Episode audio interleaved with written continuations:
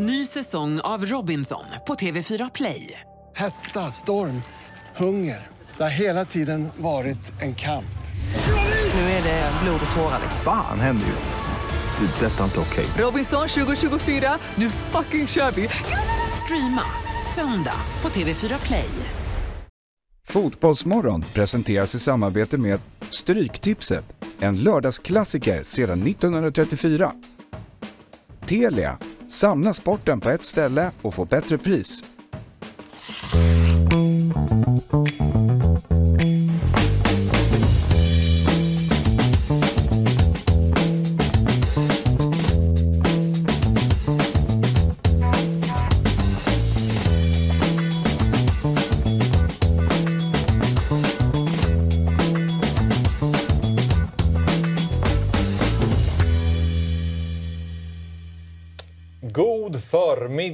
Landwehr välkomna till Fotbollsmorgon lördag. Det är Fotbollsmorgon nummer 185 och eh, idag så har vi skickat iväg Fabian Jalkemo till Köpenhamn. Han får vara där och fundera över sitt liv och eh, så har vi tagit in Per Frykebrant istället. Yes, yes. Kom från Köpenhamn igår kväll. Så det är verkligen ett eh, bra, bra byte. Väl, verkligen upp med tavlan. på, vad heter flygplatsen? Det är Kastrup? Nej. Ja, ja. men exakt. exakt. Ja.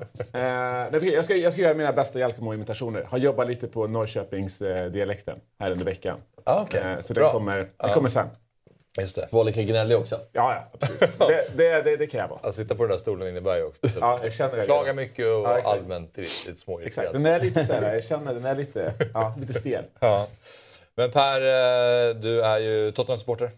Mm. Vi ska ju prata lite sen om så här, vilken tränare som du... Vilken som är din drömtränare till Tottenham och sen lite, lite mer realistiska val. Så det blir spännande. Men hur mår du annars som Tottenham-supporter just nu? Nej men alltså, pratar vi just nu idag, idag så har du i och med liksom, eh, United senaste vecka öppnats upp lite av en liksom, Champions League-dörr för Tottenham. Eh, så det är klart att jag har, har någon, liksom, kommer in någon slags andra våg här inför slutet av liksom, de sista nio matcherna. Eh, sen så är det ju så att det är ju det är tur att Chelsea finns. För att är det någon klubb som är, liksom, har mer kaos än Tottenham just nu så är det finns i alla fall Chelsea. Liksom. Så man kan alltid kolla, kolla ditåt. Men det, är, ja, det har varit två tuffa år. Liksom. Ja, två, det två och ett halvt tuffa år. Ja, ja. Och lite mer innan dess också, eller? Ja, jag skulle säga för mig 34 tuffa år. Ja, precis. Ja. Men du är ju med i Fotbollsmorgon eh, regelbundet, oftast på onsdagar. Men eh, skillnaden med Fotbollsmorgon och Fotbollsmorgon lördag är ju framförallt att vi har chatt där.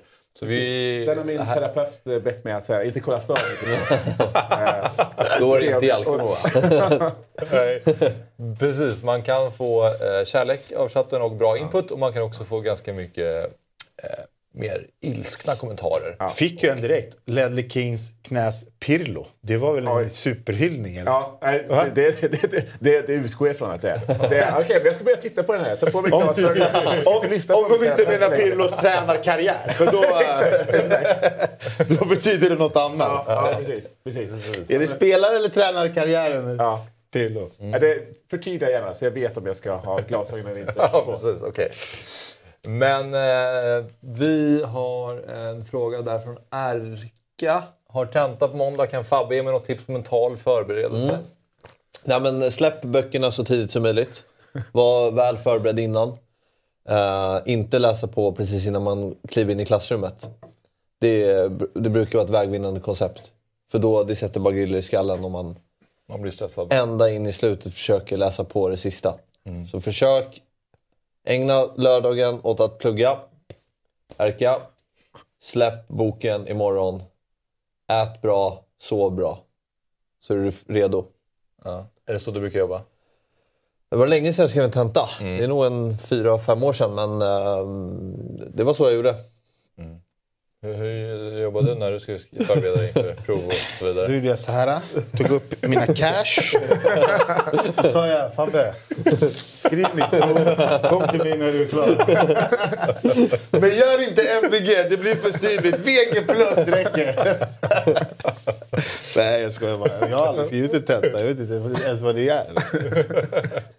Nej, men jag, jag, jag, jag, jag, jag, vad prov har du skrivit? Ja, jo, det är klart. Ja. det har man gjort. Men eh, jag vet inte. Jag är en sån som skulle kunna läsa på direkt innan jag kliver in. Så här. Sista, sista grejen bara, detaljer. Men det är kanske för att jag har mer så här, fotominne än liksom så här... Om jag sitter och läser dagen innan, då kan jag glömma bort det dagen efter. Ja. Snabb bara, kolla. Jag behöver kolla ner på papper. Så kommer jag. Ja, jag var nog också lite så här. Det kan vara skönt att få det ändå bara en liten uppfräschning precis Ja. innan man kliver in. Dumt säger jag. Ja. Hur, hur var du då Per? Nej, Jag var nog lite mer på liksom överplugga spåret. Så. Eh, försökte fuska några gånger, men mina sämsta betyg jag fått när jag fuskat. Eh, så att jag lärde mig liksom den hårda vägen. Att inte göra- Det var jag för bara att du hade- på sådana som mig. Ja, jag hade inte så mycket pengar. Så jag fick, liksom så här, jag fick köpa de enkla liksom, eh, fuskhjälparna. Så. Gäller att ha cash. Ja, Så, exakt. så du fick ändå IG? Ja, ja, ja, men jag- på, på riktigt, ja. ja. Okej.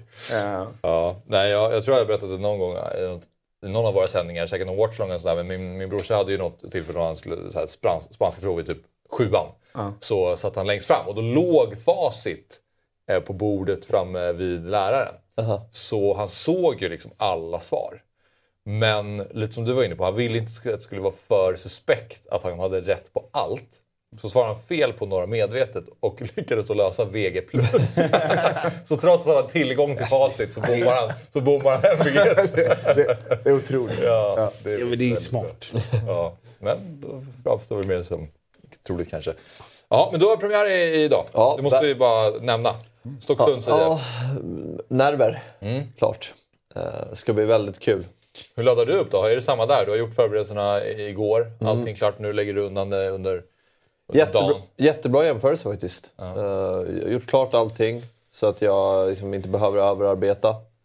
Uh, så komma ner dit med god energi och uh, Är det hemma? Eller? hemmapremiär. Men alltså hur är eh, stämningen i truppen så här efter liksom en... Det är din första lagtagning. Ja. Några kanske inte är med i truppen. Har det varit lite gnäll eller är de liksom jävla med på noterna att man kan hamna utanför truppen? Ja, jo, men det tror jag. Det, är- vi, det är ju klart, det är, det är min första uttagning. Det är ju lite speciellt. Alltså, nu, man får bara ta ut 16 spelare. Och vi är en trupp på typ 30 plus. Så det är, det, är, det det är svårt det där. Det är ju den här man ska... Balansgången. Träningsnärvaro kontra kvalitet och sådär. Mm. Hur jobbar du där då? Eh, ja, men lite blandat. Ja. Eh, Har ni någon som säger man måste ha snitta en träning i veckan för att kunna vara uttagningsbar? Eller? nej, in, in, inget uttalat så. Nej. Eh, men det är klart att det är en fördel. Hur är du nu när, när du behöver liksom sätta någon på, på läktaren? Eh, har du liksom ha- haft snacket den här veckan med några som liksom har varit lite på gränsen att säga ja men sorry, den här, just den här veckan måste jag lämna dig utanför, tyvärr. Har du liksom tagit det personliga snacket? Nej, nej faktiskt inte. För att någonstans tycker jag att det får man lite lista ut själv. Vill man veta varför så kan man komma till tränaren och fråga. Alltså... Finns ju risken det att några inte dyker upp. Allt, man ska ta reda på själv om man ska spela. Ja, men jag, jag känner mig rätt trygg där, för att jag vet själv hur många gånger man har suttit på bänken. Liksom. Alltså, någonstans, det är det jag brukar intala mig själv att här, ja, men, det hör till. Oavsett vilken nivå det är. Ibland är man inte med. Då, då, om man vill ha en motivering, då får man gå till tränaren och fråga. Ja, okay. Man behöver inte gå till spelaren För det motivera. finns ju spelare som tänker tvärtom, att man borde kunna få en motivering. Ja, men då, ja. Så, så blir det waiting game där nere samtidigt som det bara blir mer och mer spänt. ja, så kanske det är. Men då kanske man tar det nästa vecka. Det är kanske en lärdom som kommer för dig i tränarkarriären. Hur du ska lära dig Så är det ju, verkligen. Ja. Eller så fullärd redan kanske. Men eh, Nej, avspark på ju mer man kan desto fler, fler frågor har man. Just det. Wow. Vilket snille. Men du, eh, när börjar matchen? Två. 14.00, Stockhagens IP. Mm. Stockhagen IP. Stockhagen Ja, IP, okej. Eh, Och eh, ja, vi rekommenderar väl alla att ta sig dit och följa Stocksunds eh, marsch mot division 5. Mm. Ja, marsch och marsch, men vi ska göra vårt yppersta. Det är ett långsiktigt projekt. Vi har ingen uttalad målsättning att gå upp i år. Men okej. Även följa er på Instagram, det är lite kul. Där kan man se trupputtagningen. Ja, exakt. Rekommenderar. Bra, eh, ska vi titta på våra hålltider för dagen då? Och eh, vi ska alldeles strax ringa upp Jon Nordström som är våran eh, Malmö-korre här i Fotbollsmorgon. Då. Han eh, driver ju eh, tillsammans med några andra MFF-podden Radio 1910. Som är en eh, MFF-podd alltså. Och eh, sen så ska vi gå in på lite headlines. Och, och som sagt, då ska vi prata lite med Per om vem som ska ta över för Spurs egentligen på tränarposten. Och sen eh, så ska vi gå igenom eh, veckans matcher som har varit. Eh, det har ju spelats både Champions League, Europa League och Conference League. 11.15 ska vi prata stryket. 11.25 helgens höjdare. Då blir fokus mycket på Stockholmsderbyt på, eh, imorgon då på Friends. Och sen så avslutar vi med lite quiz via Kahoot. Som alltid här säger du om menyn? Nej, den är jättefin tycker jag. Mm. Jag är redan så här... Jag har lite derbyångest. Den, har redan, den brukar inte krypa sig in så där 24 timmar innan. Men den har gjort det. Men det ingår väl i ett supporterskap. Är det den sämsta känslan inför ett hemmaderby Ja, någonsin? jag har aldrig känt så här Nej. förut. Det är, på, det är på snudd att man inte vill gå. Men, Nej, jag förstår. ja. Jag kan relatera lite också. Just när det kommer till derbymatcher. Du som djurgårdare? Ja. Ja, det förstår jag. Eh, vi Nej, det, känns, det så- känns inte bra. Men Bayern ändå- är ju, har ju nu, precis som, som Djurgården alltid känner inför derby mot Gnaget. Alltid känner man nu, nu vinner vi. Mm. Turbulens i Gnaget, Ja. dåligt Men- sportsligt, det är någonting som sker utanför. Så dyker Gnaget Men, upp. men det här är... Och då ska det, till det här, Nu man, går ni lite händelserna i förväg här, för vi ska prata om det här. Ja. Jag märker Ja. att du går igång direkt här. Men eh, vi eh, ska först börja med att prata om nyheten som kom igår. Då. Eh, gårdagens stora nyhet från eh, Skåne, den att Pontus Jansson skrev på ett kontrakt till 2027 med Malmö FF och tillbaka efter nio år utomlands. Och eh, för att ge oss lite bättre insikt i hur stor den här värvningen är då, så har vi med oss som sagt eh, Jon Nordström från MFF-podden Radio eh, 1910. God morgon och välkommen till Fotbollsmorgon lördag eh, Jon. Stort tack, allt bra med er? Jajamensan, det är fint. nej, det är skit faktiskt. jag är AIK-supporter. Det, det, ska du inte ljuga, det är skit. Det här gjorde, all, det här gjorde saken ännu värre också. På med vem det. Ja, Vi, vi måste ju vara ärliga. Man stör sig lite på. Jons uh, leende också när Ja, han vi kommer in. kollar. Uh, vad, eh, vad mår... Han har haft det där leendet sen, sen igår vid tre tiden. Ja, exakt. Ja, herregud. Men du, hur mottog du nyheten då? Det har väl ryktats om det ett tag, så det kanske inte var en så stor överraskning, men, men ändå. Nej, men absolut. Det, det har väl varit klart ett tag. Men eh, liksom de flesta andra av mina vänner, i princip alla egentligen, så mottog jag det med tårar av lycka. Så att eh, det, ja, det är väldigt, väldigt stort. Det är väl egentligen fyra eh, återkomster som vi har som är av den här digniteten i Malmö. Det är eh, Bosse Larsson på 70-talet tillbaka från Stuttgart. Är Patrik eh, Andersson tillbaka från, ja, om det var Barcelona han avslutade i då, 04. Eh, Mackan från West Brom 14 och nu detta då. Och frågan är om inte detta någonstans är där uppe. Kanske detta är den största givet hur fotbollen ser ut och givet att han är lagkapten i ett bra Premier League-lag. Så eh, ja, det är stort. Ja. Jag tycker att det är den största värvningen i Allsvenskan någonsin. Alltså, Ja, alltså, alltså ja. Eh, Henrik Larsson säger vissa. Eh, jag tycker att någonstans att Patrik Andersson har var mer meriterad, tycker jag, än Henrik Larsson. Han vann ändå Bundesliga, Champions League eh, och så vidare. Tycker ändå är rätt mycket större än ja, skotska ligan. Men eh, ja, alltså givet återigen var vi befinner oss liksom nu, hur fotbollsvärlden ser ut 2023 och den digniteten han kommer med som lagkapten i Premier League. Och Premier League är ju någonstans vad Serie A var under 80-90-talet fast ännu jävligare. Så att det, det är ju väldigt speciellt. Exakt. Alltså skulle man ta bort liksom att han är svensk, han har kopplingar till Malmö, så är det ju som att så här, Kurt Soma skulle liksom bli klar för, för Malmö. Det, det, det, det är på den nivån. Eh, och så åldern här, han är 32, Henke Larsson var väl 35, 36. Ja. Eh, liksom, Fe- Alltså, det beror på vem där finns störst också. Så här, Mark Hamsik är ju ändå också någon, någon sån alltså med superstjärnestatus. som ja, har, men han var ju inte ordinarie i Premier League och lagkapten i Premier League, ett lag som liksom pushar för Europa. Nej, precis. Eh, Alltså, från det han kommer från där och då så var det ju, var väl turkiska ligan då. Va? Eh, Och, och, det, och det var ett lån Kina. på tre månader. Ja, nej precis. Absolut. Ja. Men vad, vad är det då eh, som gör att han är så extremt stor i, eh, i Malmö, Jon? Mm. Alltså det är ju mycket att han kommer från läktarna själv och att han då som, ja, så som det åtminstone har varit historiskt är ifrån Malmö, vilket ju MFF brukar stå för. Nu har det blivit lite si och så med det de senaste åren, tyvärr. Eh, men eh, ja, han är en av oss helt enkelt. Och det, det är ju lite samma som med Mackan, men skillnaden är att Mackan var kanske ingen supporter som stod på läktaren så, men han hade stadion som den enda fasta punkten. Han flyttade runt sjukt mycket runt om i Malmö som barn, varpå stadion blev hans hem, har han uttryckt senare.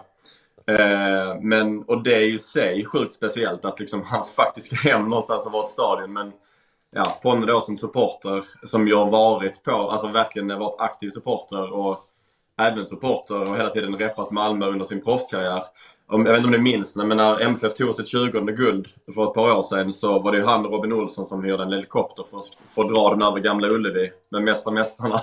det, det, det är ganska talande för hans supporterskap på distans också. Ja, det är det verkligen.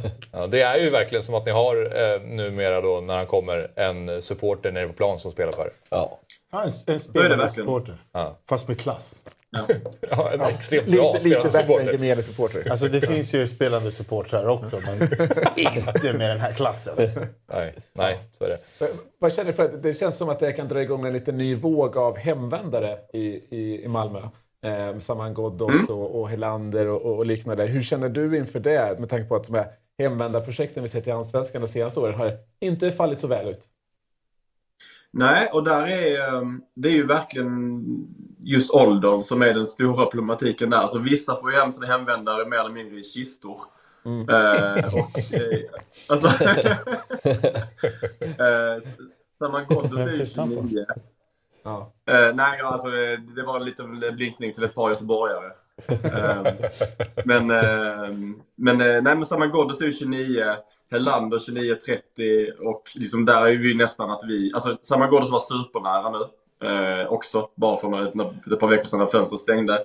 Eh, inte alls omöjligt att han kommer till sommaren istället, men jag tror ändå att han kanske har så här ett, två år i sig i Saudiarabien innan. Eh, Robin Olsson är det nog ganska så här kanske nästa år, utefter, utefter det, så kanske han börjar bli för gammal. Så att jag, jag tycker ändå att detta aktualiserar lite för det WhatsApp-gänget som Ponne har. Att G- Ghoddos, eh, Forsberg då och eh, Olsen, det är nog lite, ja men inom 18-24 månader i varje fall. Annars så, det, det är inget, finns inga garantier för Daniel Andersson i varje fall annars. Det kan nog nästan lova. Så har du WhatsApp-gänget. Ja, de har ett eh, WhatsApp-gäng där han konstant bearbetar dem att komma hem. Eh, men han var ju lagkapten vid 22 års ålder. Eh, nu när han kliver tillbaka, tar han den direkt från AC då? Nej, det, det tror jag inte att Rydström kommer välja att göra. Inte omöjligt att det blir efter säsongen även om AC stannar. Ehm, men, uh, men ja. Sen, sen blir det ju, det blir lite som uh, ja, AIK och Sebastian Larsson. Att, alltså, nu var ju han kapten men det, vissa behöver ju inte ha en bindel för att vara kaptener. Nej. Så att uh, ju fler informella ledare, även om han inte är särskilt informell i sammanhanget, desto bättre egentligen. Men det är ju så otroligt många eh, bra fotbollsspelare i Malmö FF nu så det är lite oroväckande eh, från det här perspektivet från här borta som inte håller på Malmö. Eh, men vem petar han då i startelvan? Jag skulle gissa på att det blir Derek Cornelius då. Eh, kanadicken till vänster med hans vänsterfot. Eh, och sen då Ponne till höger i mittbacksparet. Så det blir Lasse Nilsson eh, som man eh, petar mer eller mindre. Lasse är ju 34, kanske till och med fyller 35 i år och har detta är hans sista år på kontraktet. Hoppas faktiskt han förlänger ett år till. Eh, men sen har vi inte så många mittbackar. Det är ju Moisander som är tillbaka mer eller mindre nu. Eh, Robin Eile, eller Robin, Eile, Noel Eile ute på utlån. Så att eh, vi har egentligen så det, det känns ju, nu fick jag ju höra då för ett par veckor sedan att Ponne var klar för all del, men det känns ju som att Daniel Andersson har räknat med detta i truppbygget hela tiden. Det är ju någonstans självmord att låna ut Eile annars för att vår tredje mittback är ju, vilket aktualiserades i premiären när vi fick köra trebackslinje, eh, det är ju någonstans eh, Martin Olsson. Och det, det är ju inte bra nog om du vill satsa på guld. Nej. Och då är alltså första matchen som Ponne gör om han är frisk då på Friends, är det så? Det är- Ja, alltså det kan ju bli ett eh, Fifa... Ja, det, det är stort kanske, även om han tydligen då enligt sig själv har börjat träna igen redan. Men om Fifa ändrar transferfönstret nu för Sverige också, vilket ju är på gång, då blir det Mjällby hemma den åttonde och sen Djurgården borta sen AIK. Men annars så, Okej. precis, då är det AIK den 22. Okej, ja, spännande. Ja, men innan vi släpper det Jo. Eh, den eh, matchen som kommer härnäst då för Malmö, Blåvitt. Vad, tror, du- vad tror du om den matchen? Det är årets största match för mig så jag vågar knappt tro någonting. Eh, men, men, men om vi vinner så är det, då är det otroligt skönt att ha nio poäng efter tre omgångar. Eftersom det har sett riktigt jävla svagt ut stundtals också. I synnerhet nu BP senast första halvlek. Alltså det var ju posttraumatisk stress från hösten 2022. Det var alltså exakt likadant fast värre. Ja. Så, Så nej, det, den är en sjukt viktig match. Och, men, men lite som Rydström säger också, Göteborg är ett skadat djur just nu och detta, det blir ju en derbykaraktär av matchen och då, då, då spelar inte kvalitet så stor roll längre. Så jag, jag hoppas att vi tar fighten och jag hoppas att vi kommer undan med ett eh, uddamålsvinst. Trodde du att Malmö skulle vara längre fram under Rydström än vad man är? Nej, han, han, han har en historik av att vara väldigt svag i kupper så där förväntar jag mig inte någonting mer. Och sen så har han också en historik både i Sirius och Kalmar av att det tar tid att få en uppstart. Eh, lägger du där till att Malmö aldrig har spelat på detta sättet, utan vi nästan alltid historiskt har varit ett väldigt direkt och fysiskt lag. Mm. Eh, så, så, så nej. Sen, sen så hoppades jag inligt att det inte skulle se ut som det gjorde första halvlek mot BP för att den sortens fotboll, den tilltalar mig noll sammantaget. Så att, att förlora på det sättet, det det gör liksom ont i hela mitt väsen. Så jag är, jag är sjukt tacksam att så inte blev fallet. Men det, detta är liksom en, en fullkomlig identitetsförändring för Malmö på precis alla sätt. Och jag tror mm. att jag är nog inte den enda som kämpar med det. Mm. Du Joni, Jesper Moberg skriver här i chatten, ge oss Malmös elva. Ja, absolut. Det blir... Eh, right. ja, samma som senast. Det enda som jag skulle säga att Vecchia tjatade ju Rydström in så han kommer starta tills han blir bra. Så frågan är om, Nana, om, förlåt, om Ali får fortsatt förtroende till höger. Eh, jag vet att nu första elvan-träningen igår, där var det faktiskt Ceesay som startade till höger och den brukar i nio fall av tio avgöra elvan. Eh, men jag, jag är faktiskt inte säker på det för en skull. Jag, det, det, det, är Ali, Ceesay eller eh, Nanasi kan jag tänka mig som blir högerytter. Annars så är det samma som BP. Ja, okay. Mm. Vilken vändning då. Ja, jag ger elvan. Sen eh, inte helt säker. ja. Men eh, Jon, eh, tack för att du var med. Och, eh, tack. Ja, en spännande match mot Blåvitt. Ja. Lycka till. Tack. tack så mycket. Så blir man anteckningarna direkt. ja, de var bra nu. Nej, men alltså, så här, kände ni lite... Alltså, vi gillar ju Jon. Det gör vi ju. Men har man inte stört sig på ett leende mer än det där? Du menar för att man mår så väl... Ja, han mår Malmö bra. bra. Ja. Jag tror att det är för att du mår som du gör. Jag alltså, det, det kunde bara Oskar. En bil kunde kört genom väggen. Han bara, på mig hemma. Alltså du vet det här leendet. Och de spelar dåligt men de vinner. Alltså det är för mycket. Det är det är för bra i Malmö just nu när vi andra mår så jävla dåligt. Men eh, jag tror ändå att, men om jag ska landa i någonting positivt så, så tycker jag ändå att det kan vara ett lyft för hela allsvenskan. Mm. Inte bara för hemvändare till Malmö utan Ponne visar ju jag att, jag ska inte säga att han är på toppen sådär av sin karriär. Han har väl kanske lite mer neråt än, än uppåt. Men eh, det visar ändå att eh, han startade nästan alla matcher förra året. Han är kapten där, visst han är lite skadedrabbad. Men att han ändå vänder hem nu istället för att välja det där Saudiarabien eller Kina eller det där eh, nu ska jag bara casha in. Att han liksom kommer hem. Det kanske kan öppna upp lite dörrar för andra spelare också att komma hem till andra klubbar, inte bara Malmö. Så eh, mm. på det sättet så tycker jag att det är klass för hela allsvenskan ja, att ha sådana spelare. Det lyfter hela det lyfter hela ligan.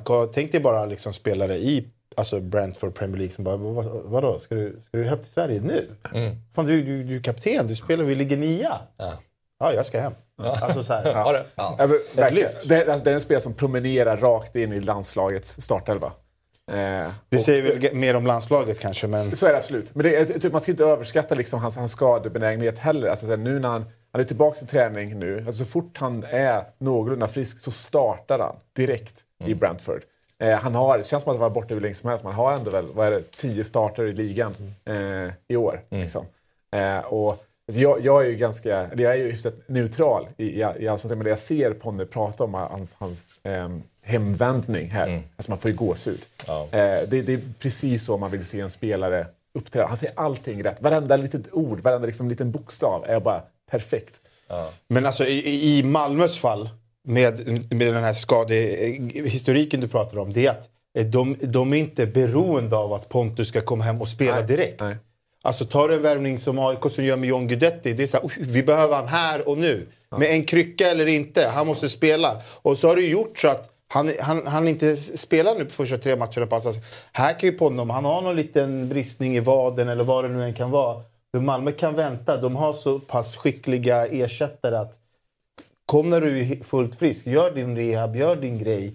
Och så kommer du, och så när du ställer dig på planen då är du 100% fit. Så de sitter på det bra. Ja, det gör de. Eh, Vidare till internationell fotboll då och Tottenham. Vi sa att vi skulle prata lite om eh, en tränarposten eftersom vi har med oss dig här Per. Och eh, det har varit lite olika rykten. Eh, Det har ju varit lite kring att Vincent Kompany kanske Ja. skulle vara ett alternativ och Precis. det hade väl kittlat lite. Ja, det hade kittlat absolut. Eh, jag tror inte, hade jag varit hans rådgivare så hade jag sagt nej, gör inte. Eh, och jag tror också att han, han känns så himla eh, rimlig som person. Så jag tror att han nog vill, han vill göra året, första året i, i Premier League med, med, med, med Burnley. Eh, jag, jag tror inte att han har någon hänga på att han måste ta City. Eller, men, men det är klart att det är den som liksom hägrar. Eh, och jag tror att han, han riskerar väldigt mycket med, med Tottenham. Eh, det är som sagt var inte en speciellt välmående klubb. Eh, så jag tror att det han ska göra är bara fortsätta i Burnley. Eh, jag tror inte att han har någon form av liksom, att han också går till Burnley från Anderlecht och inte gör liksom det här fuskhoppet direkt i de stora lagen visar också hur, liksom, hur mycket han värderar att göra resan på riktigt. Liksom. Ja, men jag tror också att det är hans väg till att bli en succé, alltså, succétränare, en bra manager. Är att han ska fortsätta i Burnley och få erfarenheten. Att, att ta sig an det här projektet, det kommer vara för stort, för jobbigt och det kan liksom bli en liksom så här Lampard... Liksom så här, jag säger inte att Lampard var lika framgångsrik med Derby som han är med Burnley, men jag tycker att ka- kanske Lampard hade haft en annan tränarkarriär om han stannade kvar i Derby. Det, det tror jag. det tror jag. Sen är det precis som du säger, jag tror att eh, Company är ju inte som liksom, Gerard eller, eller eh, Lampard eller Rooney. Ens att han, alltså, han har ju eh, han har faktiskt gjort något på riktigt. Rooney är dock bra. Eh, Rooney är bra. Eh, vad, vad, vad, vad var de hade nu, DC United, när han kom? Tio raka förluster efter att Rooney kom. Var det så? Eh, ja, och sådär. Eh, så att, eh, jag vet, där har vi Gloren hamnat lite på sned. Eh, också. No shit. Eh, men... men eh, Det var väl Derby där också? va? Vad sa du? Ja. Han var i Derby också. Ja, Rooney, precis. precis. Ehm, och lyckades ju inte rädda dem. Men det var, väl, det var inte Nej, hans nej, chans. eh, Han hade ju klarat, klarat dem kvar om det inte varit för poängavdraget. Men vad, har du för eh, alltså, drömmanager? Alltså, nu, då Ja. pratar jag inte att ni ska sno pepp från City, Nej, utan nej. En, en rimlig. Ja. Men alltså, det finns ju en given eh, av alla som, alla som är lediga. Eh, och, det, och det är ju Julian Nagelsmann. Det, och det, det är eh, mest för att han är den bästa tillgängliga tränaren just nu. Kollar man på de andra, menar Luis Enrique, då är det lite grann more of the same av vad Tottenham har gjort de senaste två åren med, med Conte, med Mourinho. Det är en tränare som har liksom varit i klubban, han är där i ett till två år. Liksom, så.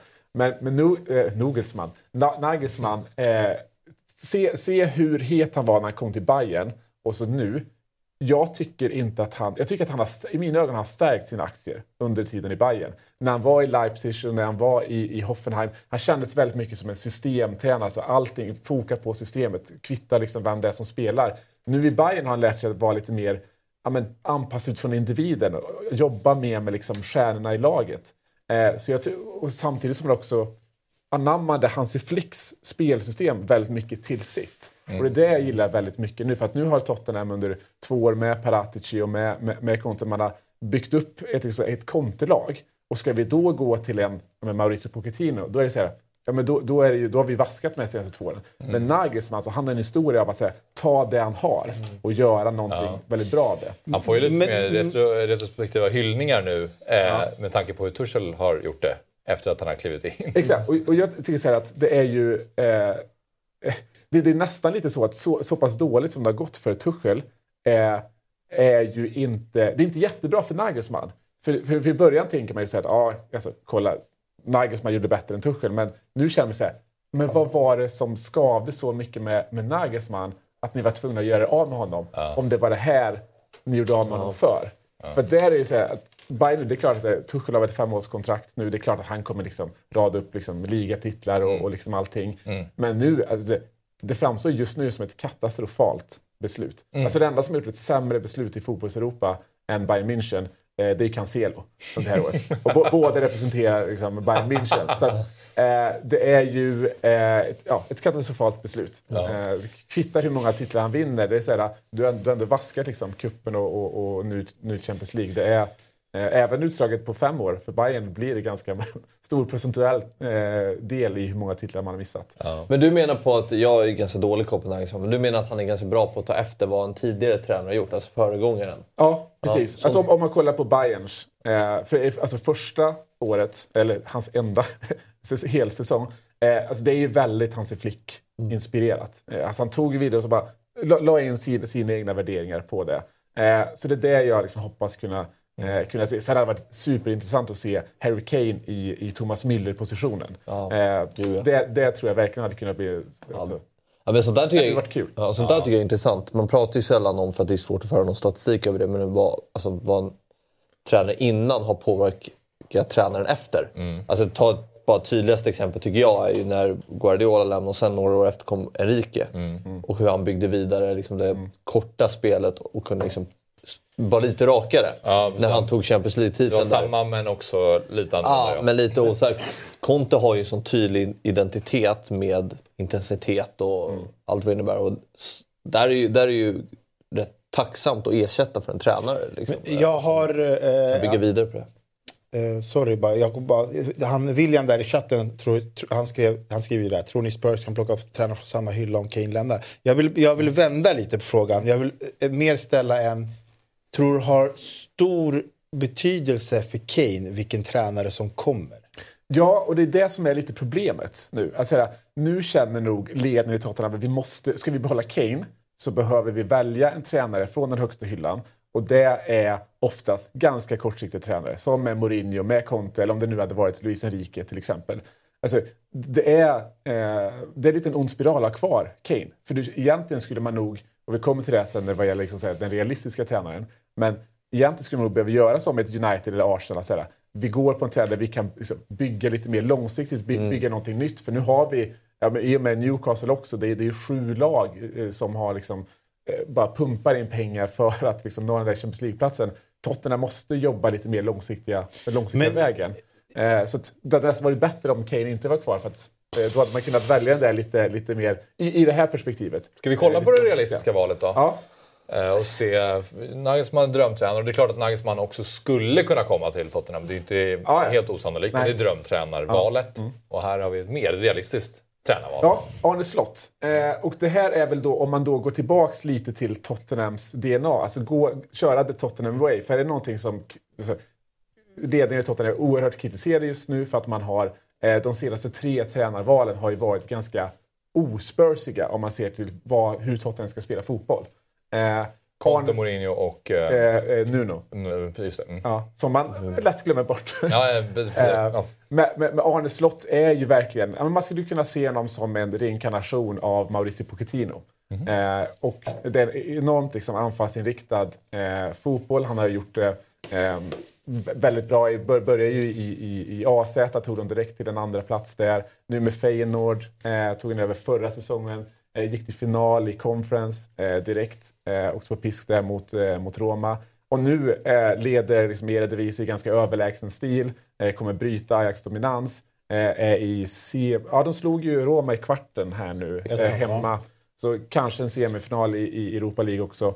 Men det, det är just identiteten, eh, det, alltså den offensiva eh, identiteten som jag tror, eh, tror lockar. Men här är det ju, kan man göra det och sen så samtidigt övertyga Harry Kane om att stanna kvar? Det tror jag inte. Men rykta, det rykten på honom eller? Ja, ja, okej. eh, och, och framförallt från, eh, från holländska medier.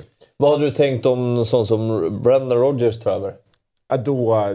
pff, Nej, snälla. Alltså det, det är... eh, Nej. Eh, men- den, den är väldigt realistisk, Ja. tyvärr. Och det, det skulle vara liksom gemensam bild bland Tottenham-supportrar att inte Rodgers. Ja, Ja. absolut. Men min, Men är Arne Slott... Eh, för det där är ju de två klubbar han har tränat. Ja. Eh, Är han inte för oprövad då? Jo, det tycker jag. Mm. Absolut. Men jag tror också att man från Tottenham led kolla lite på... När Nuno kom in, då var det ju, stod det lite mellan han och, och Ten Hag. Eh, och eh, Tottenham dissade ju Ten Hag. Eh, och så ser man sen hur han går till United och gör väldigt bra där. Jag tror man känner här att ah, då tar vi väl nästa skalliga tränare från Holland. och, och försöker göra någonting där. Jag tror det är lite så, lite så man resonerar. den här på Wish. Ja, ja men verkligen. Ten Hag, om man har beställt Ten Hag från Wish då får man. Men- Eh, men jag tror att det, det är faktiskt... Eh, nu ska man, eh, alltså Ten Hag är en jättebra tränare, men jag tror här, Arne Slott, det han gör med Feyenoord. Eh, Men vet du vem jag trodde att du kanske skulle gå in lite på? Jag trodde du skulle vara inne lite på Roger Schmidt från, som tränar Benfica. Ja. För att han, det är ju en tysk som spelar väldigt offensivt och det han har gjort med Benfica och man vet ju att kommer en klubb som Spurs som pungar ut ganska mycket pengar då kan han nog lätt flytta på sig. Jag tror, och det, det finns så en- enormt mycket tränare att välja på nu. Du har Am- Amorim Du i Sporting, i Sporting eh, också. Eh, du har ju ja, men, Pochettino också, eh, såklart. Eh, så det, finns, det, det, det, det, det är en bra sommar att välja en ny tränare. Det vore kul om Arne Slott tog över bara för att få bekanta sig med lite nya tränare i fotbollssverige. Jag som inte följer Feyenoord eh, regelbundet och bara baserat på hans kroppsspråk och hur han ser ut och hans namn så känns det som att det kan bli en tränarprofil.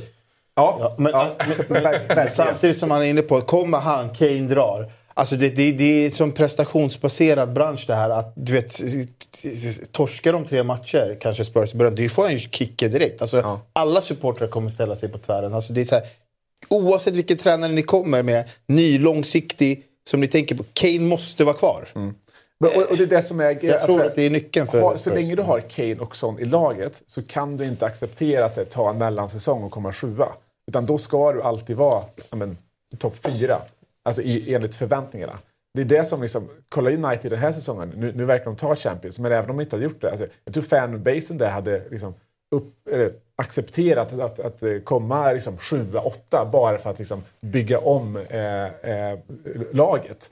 Eh, och, och, och den, skulle Arne Slott komma och Kane är kvar, ja, men då har han liksom inte den, eh, den ynnesten att säga okej, vi bygger om, eh, vi kommer sjua, vi bygger för framtiden. Eh, Så, så det, det, är det, det, är det det. som, som talar för att han... Eh, ska en sån som han komma, då, då, då, då är det för att vi ska bygga någonting nytt. Fan, jag gillar Arne Slott redan. Jag alltså, med. Måste jag, säga. jag, kollar också på hans spelarkarriär. Ja. Eh, för han slutade ju spela själv 2013.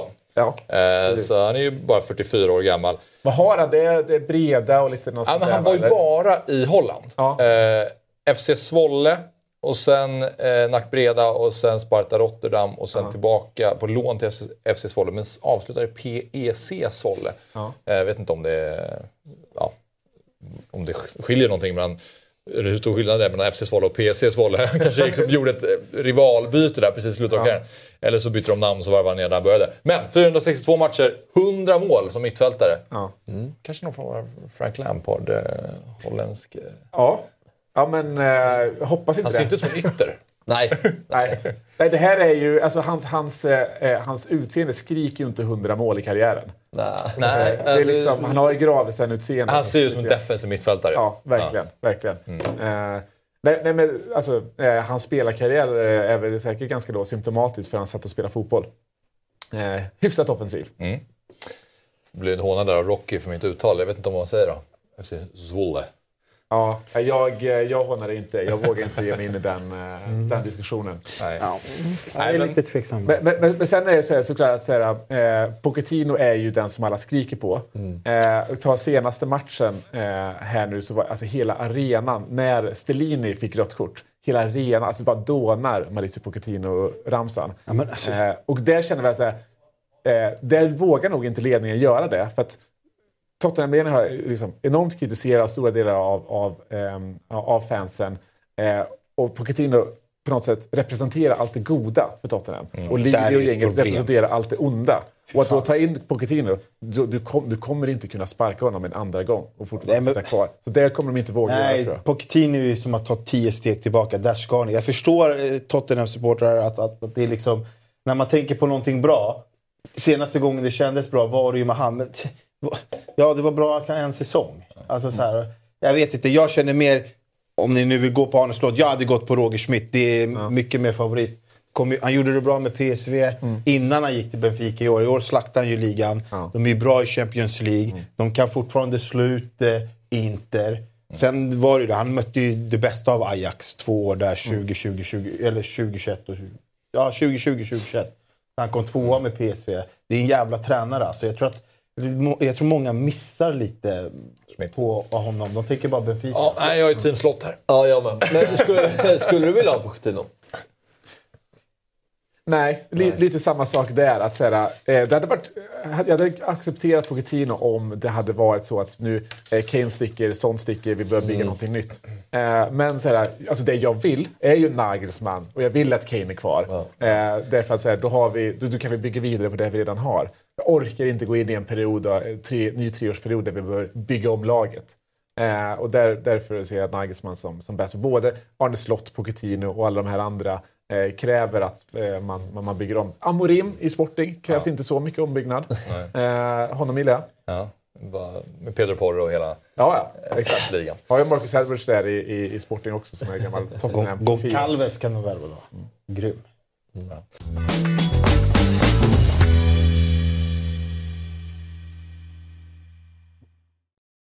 Ny säsong av Robinson på TV4 Play. Hetta, storm, hunger. Det har hela tiden varit en kamp. Nu är det blod och tårar. liksom. Fan händer just nu. Det. är Detta är inte okej. Robinson 2024, nu fucking kör vi!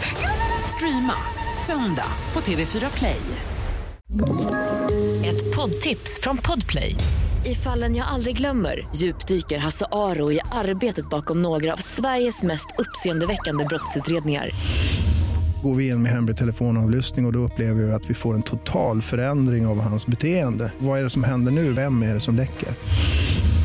Och så säger han att jag är kriminell, jag har varit kriminell i hela mitt liv men att mörda ett barn, där går min gräns. Nya säsongen av Fallen jag aldrig glömmer på Podplay. Eh, nu ska vi prata lite om eh, våran Samsung-tävling. Vi fortsätter ju med vår fototävling och eh, där man har chans att vinna en Samsung Galaxy S23 Ultra. Och vi går igenom reglerna lite snabbt här. Man deltar genom att mejla sitt bidrag till fotbollsmorgon e. och det här ska alltså vara en fotbollsrelaterad bild som man skickar in. Det kan vara på läktare eller på något sätt som har att göra med fotboll. Ehm, den som tävlar måste ange namn, ort och var den som har tagit bilden samt ger Fotbollsmorgon visningsrätten för bilden genom att delta i tävlingen. Det är max fem bilder per tävlande och bilderna måste vara från 2023, får inte vara tagna 2022 och det ska inte vara några bilder på barn som skickas in, de kan vi inte ta med. En jury från Dobb väljer ut tre bidrag som tävlar dagligen i Fotbollsmorgon. Så vi kommer alldeles strax ta och titta på tre bidrag och sen så kommer vi tillsammans välja ut vilket vi gillar bäst. Och den som vinner idag då vinner ett årskort på Dobb-TV värde 499 kronor och alla de dagsvinnare som vi har under den här perioden, tävlingen fortsätter ju fram till den 24 april, de är med och tävlar om det stora priset, nämligen en Samsung Galaxy S23 Ultra. Och åldersgränsen är 18 år och tävlande måste vara bosatt i Sverige för att vara med och vinna pris. Så ser tävlingen ut. Så jag tycker att vi tar och tittar på första bidraget för detta Fotbollsmorgon-avsnitt. Och då är det Lukas Persson som skickar in den här bilden och skriver så här. Bilden är tagen den 15 januari. Chelsea mot Crystal Palace. Fick i födelsedagspresent av min sambo att gå på Chelsea, bokade flyg, köpte biljett och vi åkte. Tyvärr några dagar innan dog ikonen Gianluca Vialli. Det här blev hans hyllningsmatch med tyst minut innan och Stamford Bridge skanderade Vialli under matchens gång. Ja, det är svårt att inte älska en bild med Vialli och Drogba i... Även fast det är ett lag. Med nummer 15 också. Det är min Drogba. Det var ju Ah, första ah. säsongen när han hade Ah, 15. okej. Sen bytte han ju till 11. Det är din Drogba. Sen bytte han till 11? Ja. Men det är... Vem, vem tog han 11 ifrån då? Ja, skitsamma. du får tänka om. Nej, men det är en bild. Få med lite sprinkles. Där. Jag hade ju en låsning igår i Fotbollsmorgon på himlarna och här tycker jag återigen att det är faktiskt en fin himmel. Ja. Ja, det var en låsning. Inte perfekt fotbollsväder, men ändå bra. Och planen ser fin ut. Det ser ut som en väldigt härlig fotbollsdag, Ja. man väl Ja. säga. Bra färger i bilden. Och fint med Vialli såklart också. Ja, det var första bidraget från Lukas. Sen har vi eh, bidrag nummer två från Martin Andersson. Vandring från mötesplatsen till Camp Nou ihop med tusentals fans inför El Clasico. Jag eh, är ju Barcelona-supporter så eh, för mig blir det ju extra trevligt att se den här bilden. Men jag tycker det är ett fint djup i bilden med byggnaderna som går så in mot solnedgången där. Ja. Eh, Det vill jag hylla Martin för. Och sen en ensam bengal som eh, brinner där till höger finns ju också något fint. Den gör ju något med bilden. Alltså utan den blir det inte Det samma. är ju lite så da Vinci över den. Är det inte det? Jo. Alltså jag tänker med liksom just den eh, liksom V-formade djupet. Ja, Eh, om du säger det så tror jag på det. Ja. Mm. Nej, jag håller med om djupet. Ja. Det, det är det som sticker ut här. Ja, bra. Okej, bidrag nummer tre. Det är från Ture Wester från 26 februari 2023 när Bayern slog Union Berlin med 3-0. Det snöade kraftigt. Ja. Det, det här gillar jag. Bra motivering. Det räcker så. Ja, verkligen. Det är bara konstaterande. Ja, Om man, om man ser sitter nära den här tvn också Ja. så ser man verkligen. Jag tycker det är ganska häftigt med snön. Man gillar ju hur fotograferna de har haft bättre arbetsförhållanden. Ja, det har de. Fan, alltså, är det bara jag som, här, när jag tittar på de här röda strecken, det känns som att någon har bara målat dit dem. Ja, de, de verkligen De lyser igenom skär Ja. genom eh, snön. Det- Jag hade... Det är, det är taket på arenan. Jag fastnar... ja. Nej. Eller vad är det? Är det röda, är det tak? Alltså, är det, vad, vad är det för någonting? Det är väl ja, en del, av, en del av arenan liksom. Tänker jag mig. Det är sådär hela matchen? Jag tror det. Aha. Men här hade man eh, li- lite som, lite som du är inne på, alltså man hade velat se kanske lite mer om fotograferna. Eh, där. Få, få, gå- lite liksom längre ner man ser eh, hur, hur jävligt de har det. Ja. Eh, men jag, eh, jag gillar den här. Ja. Men uh, Fabbe, vilken av de här tre skulle du kunna hänga upp i vardagsrummet? Ja, men det, är bra, det är en bra tanke när man väl ska... Ja, Du måste välja en som, som ska hänga. Och då, tänk inga lag då. Tänk bara Big Ja, ja, såklart. Alltså, man måste ju älska att ha Vialli som en hjälte på något sätt om man ska hänga upp den. Ja, och han är, det är en häftig spelare men det har Det- varit min, min idol på något sätt. Det är lite, jag älskar ju Vialli och hela det. Det jag inte gillar det är att han har tagit in någonting i sin egen bild. Alltså, så, här, Det är lite stageat. Det är så Här, att du fuskar inför dina prov. ja, exakt. Eh, Andra får, får inte göra det, bara jag. Den, a- det där är ju ändå så här... eh, Snön där gillar jag för det ändå är så här, han bara shit det här måste jag ta fot på. Det, det vräker ner snö. Det är en riktig ruggig... Jag gillar ju att eh, matcher spelas på kvällen. Det är mörkt och det regnar. Ja, min favorit blir ju eh, den tredje bilden. Ja. Och sen den andra? Tredje. Det står mellan första och, eh, och tredje. Eh, jag, har, jag har varit väldigt liksom, eh, svag för support, eh, eller säga, mar- marschbilderna när vi har ehm, gått igenom på onsdagar Ja. tidigare. Ja. Eh, så nu, eh, nu känner jag att jag ska gå lite mer på arenabild. Okej. Eh, och då väljer jag väljer bild nummer tre. Ja, då är det Ja, klart. klappat och klart. Ja, då vi säger då väljer jag bild nummer två så kan jag ha sagt det. Men det blir bild nummer tre. Ja, ja.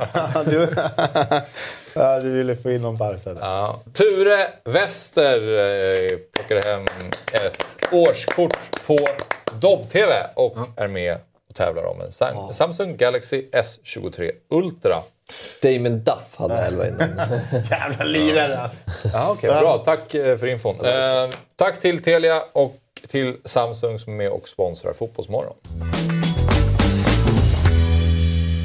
Då ska vi prata lite om de matcher som har spelats i veckan. Och vi såg bilden där från Allians. Den, eh, där kommer ju City på besök nu kommande vecka. För första matchen spelades ju på Etihad.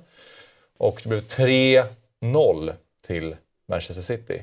Och det är ju någon form av minikris som pågår i Bayern München ändå, sen Tuchel tog över.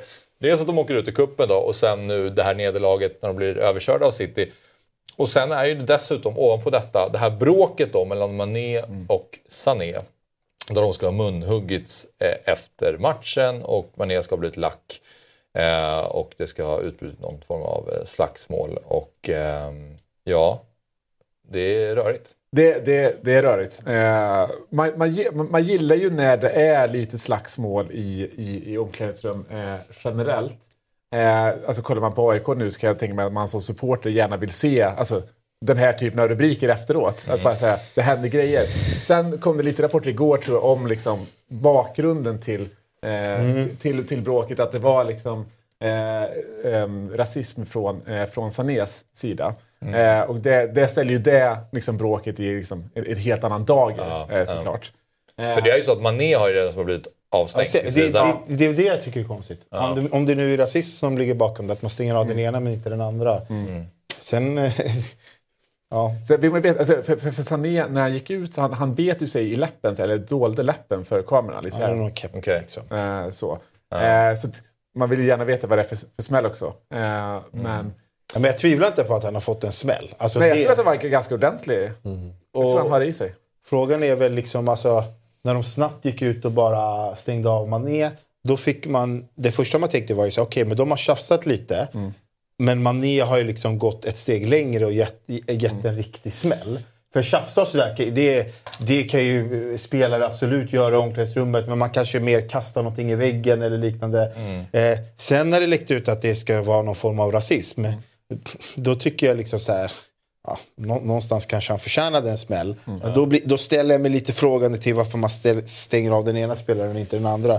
Sen är det väl det sista Bayern behöver väl stänga av de här spelarna. För att de kommer inte kunna vända på steken utan de här. Man, Mané är ju då inte med i truppen till Hoffenheim nästa match, avstängd tills vidare och har tilldelat deras böter dessutom. Och den norska journalisten Jan-Åge Fjörtoft har dessutom uppgifter då om att det inte är första gången Mané beter, sig tvivelaktigt i sin nya klubb. Det ska även ha skett en incident med förre tränaren Ju- Julian Nagelsmann. Ja. Och det var ju också mycket kring att det var Mané som inte gillade Nagelsmann också. Och det är konstigt nu att han bara några veckor efter att ha fått honom att lämna, eh, att, han, att han beter sig eh, så här då. Men vi får- ju se vad som händer där. Men vad gäller liksom Tuchel, nu är det ju eh, kraschat ut ur liksom DFB-pokal. Eh, kanske kraschar ut ur Champions League. Eh, ser inte helt lovande ut. Skulle man inte vinna titeln nu, då Ja, är är han ju i början av nästa säsong redan dead man walking. Och det är ju ett sinnessjukt beslut av Bayern. För att eh, så som man eh, går in i den här matchen mot, mot City, det är ju också lite ett coachingmisstag. Eh, han, gör, han satsar väldigt mycket på att det ska vara en match med mycket omställningar för, för Bayern. Han väljer därför eh, snabbare spel istället för liksom, ehm, ja, men ledare som, som Thomas Müller eh, i laget. Så Ja. att det är ju nästan ett, ett aktivt dåligt beslut. Mm, mm. Sen kan jag fatta att han tror att det ska handla om omställningar, men så som resultatet blir gör att Tuchel får ta på sig den. Och jag tror att Nagelsmann i den här matchen känner att han har bättre koll på läget, hur han ska formera laget än vad en, en Tuchel har. Det var väl inte, alltså så här, känslan man fick av mm, Bayern München innan Nagelsmann var ju inte att det såg så dåligt ut. Dortmund ledde visserligen ligan, men jag tycker också så här tajmingen i när man sparkar Nagelsmann, att man hade Dortmund först i en seriefinal.